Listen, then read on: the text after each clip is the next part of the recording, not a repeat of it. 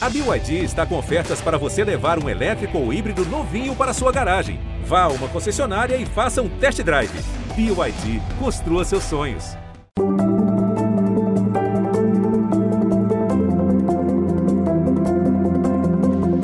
Olá, sejam bem-vindos, sejam bem-vindas à série de encontros do G1 com os candidatos ao governo do Distrito Federal. Eu sou Fred Ferreira e esta é a primeira rodada de entrevistas do jornalismo da Globo Brasília nas eleições deste ano. Ao meu lado, a Rita Yoshimine, que está comigo nessas entrevistas. Oi, Rita. E aí, Fred, olá, você que nos acompanha também. Na nossa série, você já conheceu as propostas dos candidatos Ibanez Rocha, do MDB, e Paulo Otávio, do PSD, de Robson, do PSTU, de Isalci, do PSDB, de Lucas Salles, do Democracia Cristã, de Renan Arruda, do PCO, do candidato Teodoro da Cruz, do PCB e de Coronel Moreno, do PTB. Apenas a candidata do PDT, Leila Barros, não aceitou participar, alegando compromissos de campanha. Nós continuamos as entrevistas de 20 minutos com os demais candidatos ao Palácio do Buriti. A ordem foi definida em um sorteio no dia 16 de agosto, com a presença dos representantes de todos os candidatos. E as entrevistas gravadas entre os dias 25 e 26 de agosto. Nossas conversas terão 20 minutos de duração e ficarão disponíveis na íntegra, tanto em vídeo como em áudio no G1 e nas plataformas de podcast. Nosso entrevistado de hoje é o candidato Leandro Graça, da federação que reúne PV, PT e PCdoB. Boa tarde, candidato, bem-vindo. Obrigado, Rita. Boa tarde, boa tarde, Fred. Grande prazer estar aqui. Muito obrigado pela presença. Brasiliense, 37 anos, Leandro Graz é professor, sociólogo, mestre em desenvolvimento sustentável, formado pela Universidade de Brasília. É gestor cultural com formação pela Organização dos Estados Ibero-Americanos. Foi eleito deputado distrital em 2018 na sua primeira campanha eleitoral. Foi o primeiro parlamentar eleito pela rede no DF, obtendo 6.578 votos.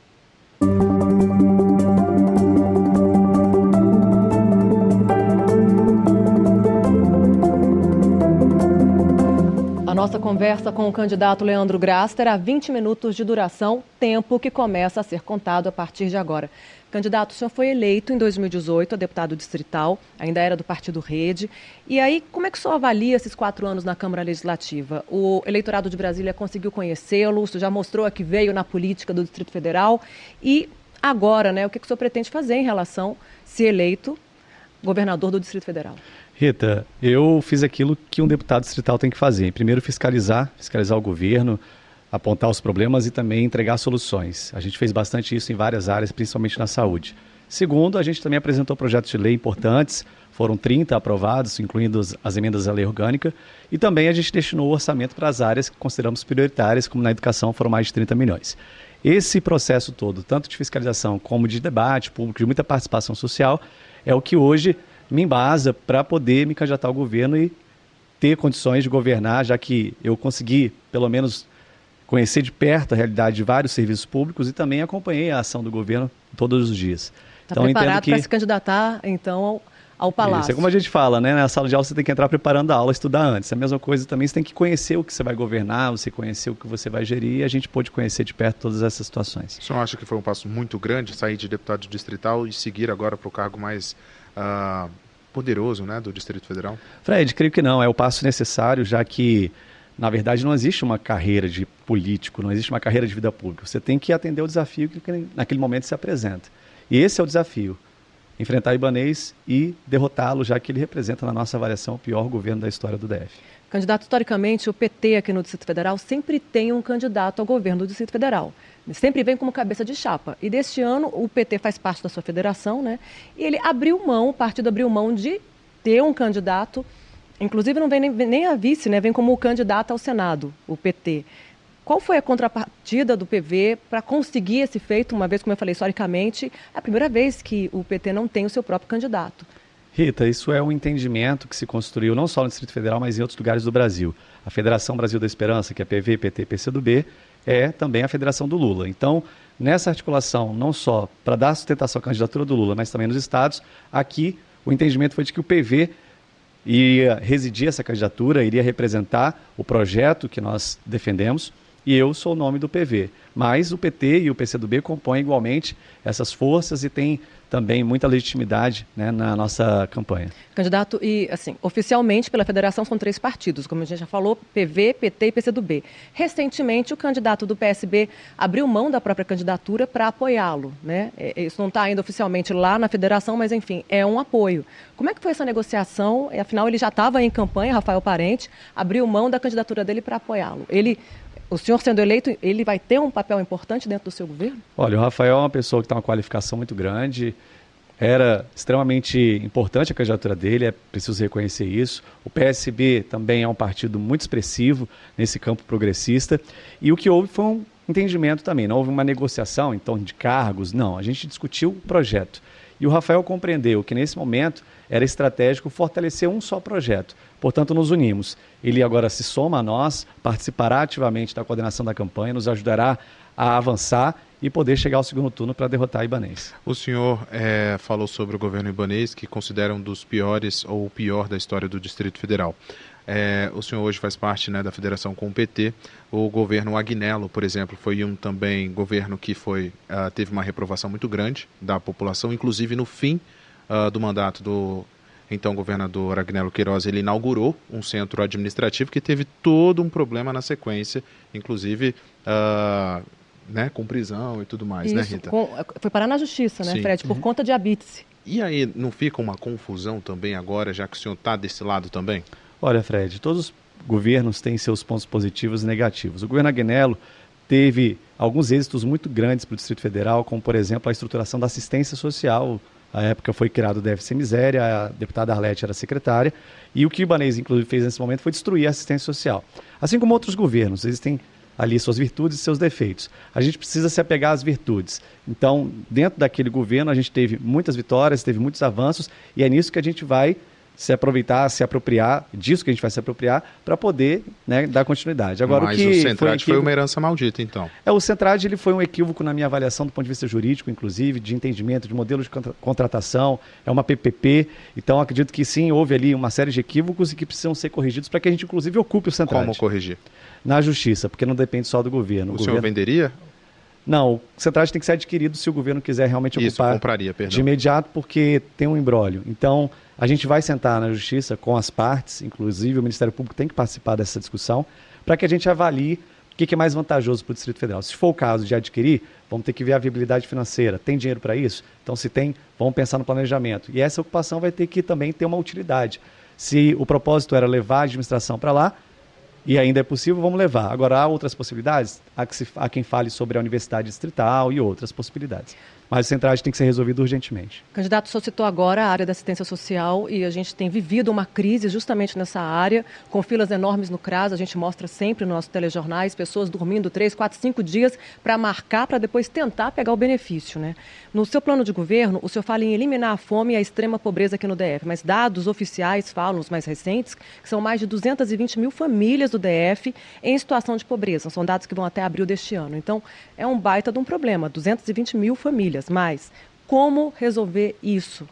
Você resolve com uma política de assistência social e, complementariamente, uma política de desenvolvimento econômico forte. Na assistência social, a gente vai corrigir o que o Ibanês provocou de prejuízo, que foi o fatiamento dos programas sociais. Antes a gente tinha um programa só, que era o Deve Ser Miséria. A gente vai instituir a renda cidadã de 600 reais para complementar o Auxílio Brasil, que também é de 600 reais. A nossa meta é ter uma renda básica no DF de R$ 1.200 por família. E aí a gente tira cada uma delas dessa situação de extrema pobreza. No que diz respeito ao desenvolvimento econômico, a gente também vai ter um plano muito intensivo de diversificação da economia do Distrito Federal hoje, que é muito marcada pela dependência do serviço público, mas que tem condições de se alavancar a partir da economia da cultura, da economia criativa, da economia verde, fortalecendo o comércio, os serviços, os investimentos em tecnologia também, porque nós temos uma vocação muito grande para o desenvolvimento da inovação, e com isso a gente poder gerar novos empregos, apoiando principalmente micro e pequenos empreendedores que geram aí cerca de 70% dos empregos. O senhor falou no fatiamento dos benefícios sociais, né? Ele inclusive fala, hoje existem, né? Vale gás, tem prato cheio. Então o senhor acabaria com esses benefícios e transformaria tudo numa renda só. Exatamente. Então não teria o cartão pro, pro Vale Gás, teria tudo num único cartão. É, porque é uma única transferência. Exatamente, porque é justamente essa situação, Rita, que faz as pessoas terem que ir ao CRAS com mais frequência. Antes, elas estavam no cadastro único do Ministério do Desenvolvimento Social Essas que estavam cadastradas já tinham naturalmente acesso, porque já provaram que precisavam, acesso à renda local. Então, nós vamos voltar a colocar os programas sociais vinculados ao CAD único. É por isso que as pessoas têm que ir de seis em seis meses no CRAS, porque o prato cheio tem esse vencimento, ele tem esse prazo. Por isso as filas estão grandes, com mais de 250 mil pessoas. E aí, num curto prazo, o senhor assumindo, 1 de janeiro, como acabar a fila rapidamente? Então, além de mandar para a Câmara Legislativa o projeto de criação da renda básica, unificando os programas, nós vamos fazer um mutirão com postos avançados do CRAS. Nós vamos ter que nomear todos os servidores que estão aguardando agora para o concurso, vai ser prioridade. Essas nomeações serão certamente as primeiras que a gente vai fazer para os postos avançados do CRAS e também para ah, os postos itinerantes do CRAS, como a gente já teve outras oportunidades. Então, esses postos se dirigindo às áreas mais vulneráveis, porque até às vezes as famílias não têm nem o dinheiro da passagem de ônibus para ir até o CRAS. E tem dinheiro para tudo isso? Tem dinheiro, a gente já colocou no orçamento, inclusive já fez a avaliação. A gente vai ter que fazer uma suplementação orçamentária de cerca de 150 milhões para preencher o que a gente pretende alcançar, mas tem condições e existem recursos federais também do Fundo de Assistência Social. Vamos mudar de assunto, falar de saúde, aproveitar para a gente falar de vários assuntos. O senhor é um grande crítico do IGES-DF. Né? Fala de falta de transparência, falta de atendimento. Como é que seria, então, numa gestão do senhor como governador? Acaba o IGES, volta tudo para o Distrito Federal, como é que isso funcionaria? A extinção do IGES vai ser gradual, mas ela vai acontecer. Em primeiro lugar, a gente tem que tirar a gestão do IGES sobre essas unidades, principalmente os dois hospitais que nós temos. Porque o IGES fracassou, ah, a gente acompanha, vocês mesmos cobrem muito bem sobre isso. O IGES fracassou financeiramente, ele fracassou na gestão. Então, o primeiro projeto que a gente vai enviar é justamente para retirar do IGES essa gestão. A gente vai iniciar um processo de auditoria no IGES, de pente fino nos contratos, negociação de dívidas e contratos também. E, paralelamente, nós vamos aproveitar esses trabalhadores, que são quase 8 mil, aproveitá-los dentro da estrutura da saúde pública do Distrito Federal, seja nas UPAs, no Hemocentro, nos hospitais. E a nossa proposta inicial já é começar instituindo a Fundação de Saúde como havia antigamente. Porque essa fundação, ela tem mais vínculo com a administração direta e ela também tem autonomia e flexibilidade para compras e contratações com alto nível de transparência, que é o que a gente quer implementar, o que faltou ao IGES. E com isso a gente fazer contratações não só de pessoas, mas fazer também compras e contratos emergenciais para a gente poder suprir a rede que está desabastecida de remédio, de insumo, de luva e tudo mais. Então, é importante, então, você deixar isso claro, porque para as pessoas, de modo geral, inclusive quem precisa usar o sistema de saúde público deve pensar, não, mas vai mudar de nome, vai sair do instituto para ir para uma fundação.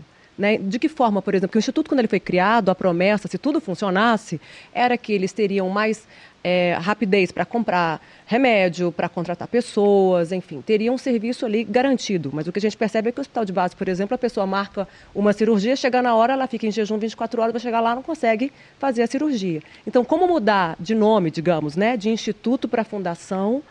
É, continuar com essa ideia de celeridade e melhorar a transparência e o atendimento. Porque são modelos distintos. O IGES ele é um serviço social autônomo. É como se fosse uma empresa, mas ela tem é, um outro caráter, que é o Serviço Social Autônomo, faz um contrato com o governo. Deveria cumprir esse contrato. O governo paga para o IGES para ele entregar uma quantidade de serviços, de cirurgias, atendimentos, etc. Só que o IGES não cumpre. A fundação ela está associada, vinculada diretamente à administração direta. Só que ela tem, por seu caráter, pela sua característica, mais flexibilidade de compras e contratações. Mas para que a gente iniba a corrupção, para que a gente tenha realmente o atendimento, essa fundação ela tem que ter um nível de transparência, o que a gente chama de compliance hoje em dia, muito elevado. E é o que a gente vai fazer. Essa fundação, como a gente tinha na década de 90, inclusive, aqui no Distrito Federal, ela também tem mais capacidade de contratação de pessoal, ela alavanca, ela dá mais rapidez a toda a parte logística de insumos. O IGES poderia até cumprir essa missão, mas não cumpriu. Então ele virou um cabide de emprego, ele virou ali um ninho de corrupção, e principalmente para empregar os amigos do governador e do Centrão que foram indicados né, para que ali estivesse na diretoria, acumulando às vezes até mais de dois cargos, como foi o caso daquela diretora que vocês, inclusive, fizeram matéria a respeito. Portanto, modelo fundacional, como, complementariamente uh, com a administração da Secretaria de Saúde, mas com foco principalmente na atenção básica, que é a saúde perto de casa, é essa parte que as pessoas têm ali o atendimento próximo para fazer consulta, exame, e quando precisam ao hospital, que tenham ali no hospital, sim, um atendimento digno, humanizado, com a infraestrutura é, adequada. Saindo de saúde, indo para transporte, que é uma área sensível também aqui no Distrito Federal, o senhor uh, presente na Câmara Legislativa sabe muito bem quando a gente fala de tarifa técnica, porque o, o governo mandou vários projetos para uh, pedir mais verba para pagar as empresas ou entregar dinheiro às empresas. O que, que o senhor pretende fazer com a gestão do transporte do DF? Vai manter a tarifa técnica? Vai mudar o sistema, já que a licitação deve ser feita em 2023? Nós vamos mudar a gestão e vamos mudar o sistema. E eu vou explicar, Fred. A gente está chamando isso, inclusive, de uma revolução no transporte, porque implica mudança de todas essas partes, da operação financeira, do modelo de gestão, do modelo de contratação e da fiscalização, principalmente que hoje é precária. Então, por exemplo, o ônibus quebra e o governo não faz nada com a empresa. Uh, era para ter dentro dos ônibus GPS as pessoas saberem que hora que a linha vai passar naquele ponto. Não tem. Entre outras coisas. Sobre a tarifa, o que nós estamos propondo é um outro sistema em que a contratação não seja por bacia ou de outras formas como é hoje, mas sim por quilômetro rodado. É o que a gente está propondo. E, principalmente para o usuário, a relação que a gente quer modificar é para aquele que usa todo dia o transporte. Hoje ele paga passagem, como ontem eu estava conversando com uma diarista lá do Sol Nascente, Dona Luzia, ela falava o seguinte: olha, eu pago a passagem de 5,50, depois eu pago outra de 3,80. E depois para voltar de novo as duas. Então, dá quase 20 reais por dia. Essa pessoa usa o transporte todo dia, toda semana. Só que ela não tem nenhum benefício. Ela paga o mesmo valor que aquela pessoa que usa de vez em quando o transporte. E em outros países do mundo e até em alguns municípios do Brasil, você tem o prestígio desse cidadão. Como? Ele contrata o serviço por um período. A gente vai chamar isso de cartão, de bilhete ir e vir. Então ele contrata por uma semana, 15 cartão dias, um mês. Cartão pré-pago. E aí ele não contrata o número de viagens, ele contrata o tempo de uso. Então ele vai usar para ir para o trabalho, mas ele também vai poder utilizar para outras finalidades. Isso precisa de tecnologia, que precisa. não tem hoje na Secretaria de Mobilidade. Não tem tecnologia, precisa de uma logística também diferente o Ibanez destruiu o DF Trans, aí criou o BRB Mobilidade, mas a gente não tem acesso aos dados, por isso que a gente fala que é caixa preta, porque a gente perde as planilhas, elas não são enviadas, a gente quer saber quantos passageiros entraram e a gente não sabe. E então, tudo isso é possível fazer com o dinheiro que tem em caixa? É possível e mais ainda. Aí eu não falei dos investimentos que mas são. Mas o senhor não tem ideia de quanto custaria? Toda não, hoje, com todo o custo de operação que se tem, você faz ainda melhor e talvez até mais barato do que é possível fazer hoje. E tecnologia sai mais barato, né? É, são menos pessoas ali, muitas vezes, tendo que operar, entregar o cartão para o usuário. Você tem, você pode instalar os, instalar os totens, você pode diversificar, inclusive, o acesso aos cartões, aos bilhetes, que hoje são muito centralizados. E em relação aos investimentos também, a gente precisa ampliar o sistema. O sistema hoje ele não atende várias regiões, em algumas atende muito mal, com a quantidade de linhas de ônibus. Nós temos o plano diretor de transporte que vai ser revisado no nosso governo, mas que aponta já a possibilidade do VLT, que é o veículo leve sobre trilhos, na Asa Norte. Ele aponta também VLT na região oeste. O BRT Norte, que é Sobradinho e Planaltina, está previsto. O projeto, inclusive, está pronto, mas o Ibanez não teve competência para começar. E isso tudo a gente quer implementar, inclusive com transporte de vizinhança, para que a pessoa não tenha que andar muito entre a casa dela e a via principal. Isso demanda investimento? Demanda. Mas a gente tem possibilidade de atrair recursos internacionais do Banco Interamericano, a gente tem fundos né, que querem investir na mobilidade na América Latina. A gente tem recursos do governo federal e também, obviamente, se for necessário, usar os nossos recursos locais. Bastante dinheiro, né, candidato? Muito. E lembrando que no seu plano de governo, o senhor fala numa diminuição do preço da passagem, né, de forma progressiva, até chegar a uma tarifa zero. O senhor propõe, então, que o passageiro não pague pela tarifa dentro de quanto tempo e quanto isso custaria para os cofres públicos? Rita, o bilhete livre já é uma espécie de tarifa zero, porque ele está pagando um valor mas ele pode usar o transporte ilimitadamente durante um período.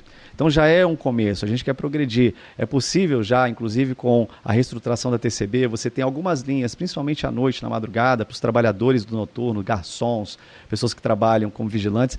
É, você pode ter os corujões, você pode ter linhas específicas até para diminuir a violência, para diminuir a insegurança pública, que está muito grande, principalmente no período noturno. Agora, todas essas ações, elas sim demandam recursos. A gente tem que viabilizar esses recursos, a gente tem que aumentar o financiamento do transporte. Como a gente aumenta? Não só com a arrecadação direta, mas criando novas fontes de recursos, como está previsto na lei orgânica.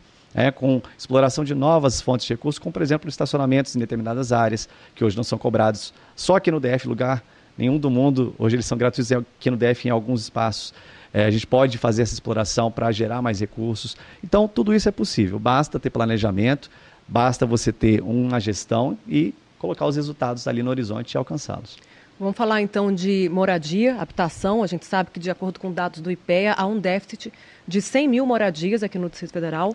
E como resolver essa questão da moradia, né, dando habitação para as pessoas, mas também preservando o meio ambiente? Muito boa pergunta, porque a gente teve no DF uma explosão da grilagem nessas últimas décadas e perda de áreas verdes, inclusive prejudicando a nossa política habitacional, porque essas áreas novas elas vão só sendo regularizadas. As, a gente precisa resgatar o planejamento urbano, a gente precisa resgatar o planejamento habitacional. Há áreas ainda no Distrito Federal, terrenos que podem ser aproveitados para a construção de moradia popular. Essa é uma ação e que a gente vai fazer em parceria com o setor privado, resgatando inclusive programas federais, porque eu tenho certeza que Lula vai ser eleito e ele vai restituir alguns desses programas, como Minha Casa Minha Vida. Essa é uma linha. A outra linha é o que a gente chama de locação social, é o aluguel social. Não é um programa de assistência, é um programa de habitação. Até para que a gente ocupe imóveis que estão obsoletos hoje, que não estão sendo utilizados no Distrito Federal, dinamize com a iniciativa privada e possa ali atender as pessoas que não podem mais pagar aluguel. Aquelas que estão na fila da CODAB e que estão aguardando o seu apartamento, a sua casa popular, serão prioridade, inclusive, nesse aluguel social, para que não vão ali ser vítimas dos grileiros e de outros tipos de organização criminosa. Pelo que o senhor falou, então, seria a construção de novos bairros ou novas cidades, é isso? Novos setores né, habitacionais dentro das cidades já existentes, também priorizando a habitação popular. Dentro também de algumas cidades já constituídas, você tem terrenos ou você tem determinados tipos de imóvel que podem ser verticalizados para fins de habitação social. Né? Isso com planejamento e com sustentabilidade ambiental para que a gente não gere prejuízos para o meio ambiente. Agora, Pode, ah, pode desculpa, não é, é, só aproveitando que o senhor falou em grilagem, é, inclusive sobre essa questão histórica de Brasília, de invadiu depois o governo regulariza. Na sua gestão, o senhor, né, sendo eleito candidato, eleito governador, invadiu, derruba? Sim, invadiu, derruba e principalmente porque a gente vai ter um sistema como está sendo desenvolvido graças a um recurso que eu destinei para a Secretaria de Meio Ambiente, é um sistema de informações ambientais que faz o acompanhamento em tempo real de qualquer alteração fundiária, de qualquer mudança no solo, cerca, eh, ocupação, desmatamento. Isso vai ser radical no nosso governo. Nós vamos combater a grilagem radicalmente, porque esse, sem dúvida, é um dos principais tipos de crime que gera prejuízos sociais enormes no Distrito Federal. Muitas vezes, colocando pessoas mais pobres como vítimas, elas não têm culpa de estarem ali, muitas vezes, elas, elas nem sabem o que é grilagem. Elas estão comprando um terreno, uma casinha ali por 20, 15 mil reais, um barraco, e não sabem que por trás daquilo tem alguém ganhando muito dinheiro às custas delas. Candidato, nosso tempo está quase acabando, mas dá tempo ainda da gente fazer perguntas curtas, respostas curtas. Vamos lá, bate bola. Nosso, é o nosso pinga-fogo. Privatiza o metrô, sim ou não? Não, a gestão do metrô não será privatizada. Mais prédios em Águas Claras ou reestruturar a cidade? Reestruturar a cidade. Assistência social ou gerar emprego? Os dois. Mais bairros ou preservação ambiental? Os dois, porque uma coisa não necessariamente impede a outra. Constrói o Museu da, da Bíblia? Não. Teatro Nacional reforma ou privatiza? Reformaremos com Lula. Parque da Cidade vai para PPP? É possível ter concessões ali em determinadas áreas. E informais na rodoviários ambulantes devem ser retirados? Deverão ser realocados em áreas formais para terem dignidade, respeito e poderem trabalhar com mais autonomia, inclusive gerando mais renda. E gestão do transporte do, do, do DF, deve, do entorno, aliás, deve ser do DF ou de Goiás? Deve ser do DF, em parceria com o Estado de Goiás, num consórcio de transporte, que é o que a gente prevê no programa de governo. Candidato, estamos acabando então o episódio de hoje dessa série de podcast Eleições 2022, que são nossos encontros né, do G1 com os candidatos ao governo do Distrito Federal. Candidato Leandro Graz, da Federação PV, PT e PCdoB, muito obrigada pela sua presença aqui para explicar sobre as suas propostas ao eleitorado do Distrito Federal. E agora então o senhor tem um minuto e trinta para suas considerações finais. Primeiro eu quero agradecer a vocês dois e dizer da minha admiração pelo trabalho que vocês desenvolvem, até porque nesses últimos três anos e oito meses o DF sofreu muito, a população foi muito maltratada na fila dos hospitais, nas filas do CRAS, também os nossos estudantes em salas de aula abarrotadas, os nossos professores, enfermeiros, profissionais de saúde, da assistência estão sobrecarregados, os nossos policiais estão adoecendo. Ou seja, esse foi um governo que descuidou do Distrito Federal. Ele cuidou só dos negócios do governador, dos amigos do governador, mas não fez nada por essa cidade. Deixa um legado de morte, deixa um legado de destruição e deixa um legado de fome, principalmente. Eu tenho um projeto. Eu tenho um projeto que não é só representado por mim, mas por um campo político. É representado por pessoas que querem realmente ver o Distrito Federal menos desigual, sem fome e sem miséria. Com uma saúde perto da casa das pessoas, com assistência social priorizando os mais vulneráveis, com uma educação integral de qualidade, que os nossos filhos possam estar na escola e saírem de lá com um projeto de vida. Eu sou o Leandro Graça, professor deputado estatal, candidato de Lula em Brasília. Quero convidar cada um e cada um de vocês a nos conhecer melhor através das redes sociais. Muito obrigado, candidato. Acabou obrigado, nosso tempo. Termina aqui a entrevista da série especial do G1 com o candidato ao governo do Distrito Federal pela Federação PV, PT e PCdoB, Leandro Graz. Essa é a nossa contribuição para o debate de propostas e ideias sempre com o objetivo de informar bem você, leitor. A íntegra desta entrevista, assim como as demais, ficarão disponíveis no G1DF na sua plataforma de áudio preferida. A produção desta série é de Afonso Ferreira, Ana Vinhotti, Ana Reis, Isabela Melo e Mara Puges. Na direção de imagens, Franklin Gomes e a sonoplastia de Cláudio Rubens. A editora-chefe do G1DF é Maria Helena Martinho e nosso chefe de redação é Ian Semple. A direção de jornalismo da Globo Brasília é de Luiz Ávila. Eu sou Rita Yoshimini, muito obrigada pela companhia, fico por aqui e até a próxima. E eu sou Fred Ferreira, agradeço a sua audiência, a sua companhia. Nossas entrevistas continuam até o dia 7 de setembro. E a cobertura completa sobre as eleições você acompanha nos telejornais da Globo e no G1. Até mais, obrigado.